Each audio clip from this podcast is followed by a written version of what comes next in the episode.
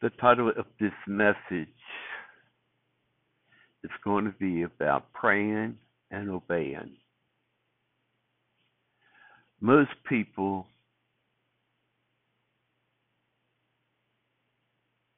think that they can go to God and get an answer. But I know that the Word of God always says is based on a promise and it has a condition. Amen. John says, Whatsoever we ask, we receive of him, because we kept his commandments and do those things that are pleasing in his sight. Well, that is a big statement.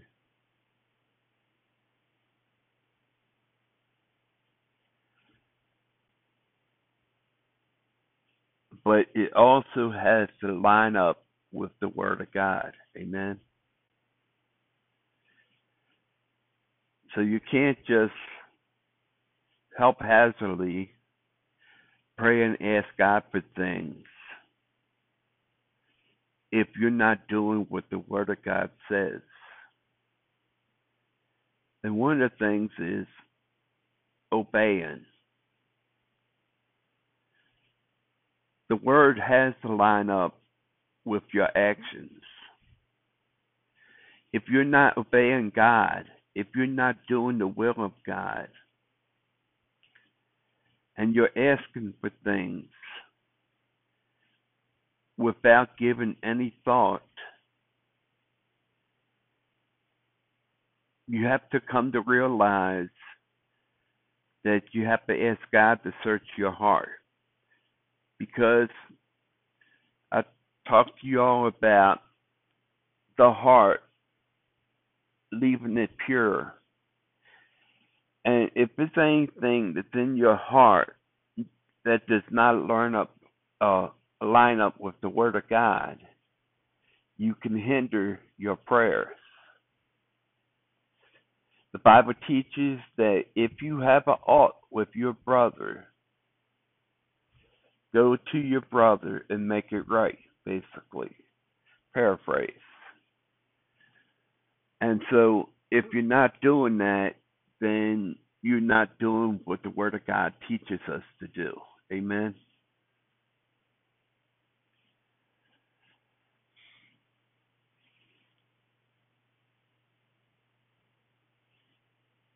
John's readers knew Christ's commands and could test themselves by them.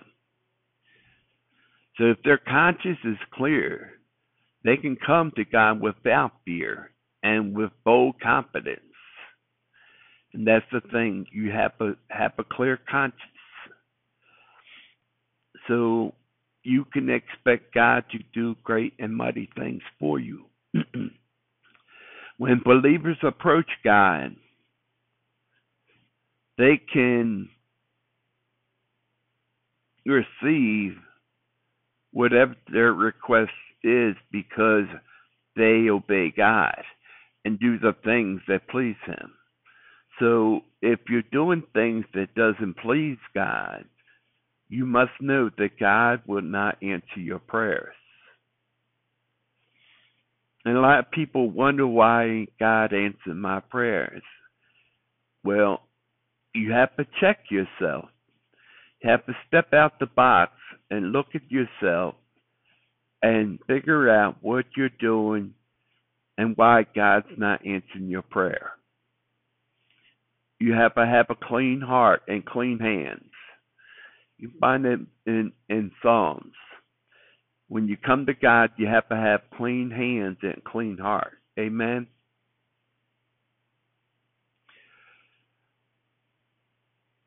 Jesus said in his final discourse to his disciples, as recorded in John 15 7, But if you stay joined to me and my words remain in you, you may ask anything you like, and it will be granted. Amen.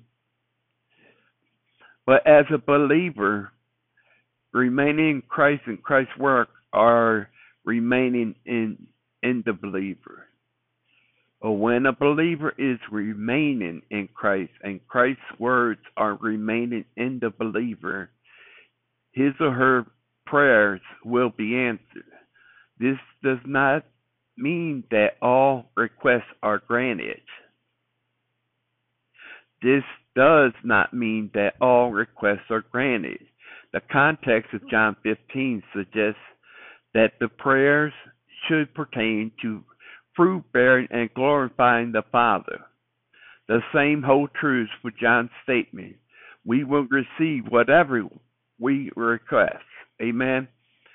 Believers' requests will be honored by God when they are focused on accomplishing God's will. Amen. So one of the things is it has to accomplish God's will. John 3:23 says that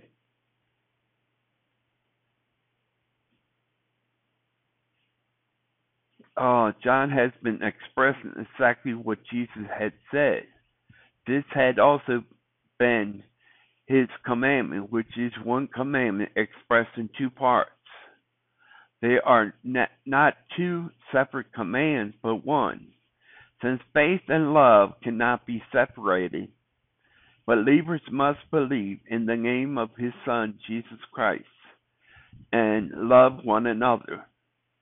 So if you if you're not loving a person, it could be just one person that you're not loving,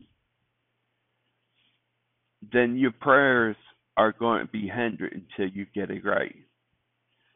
First John 1 9 says, If we confess with our mouth and believe our and believe in our heart that God has forgiven us, that's the thing. You have to know that God has forgiven you. See, we serve a merciful and gracious God. And my Bible teaches me that there's nothing too hard for God. God's able to do anything for you. All you have to do is line up with the Word of God and do what it says, and your prayers shall not be hindered but answered. Amen.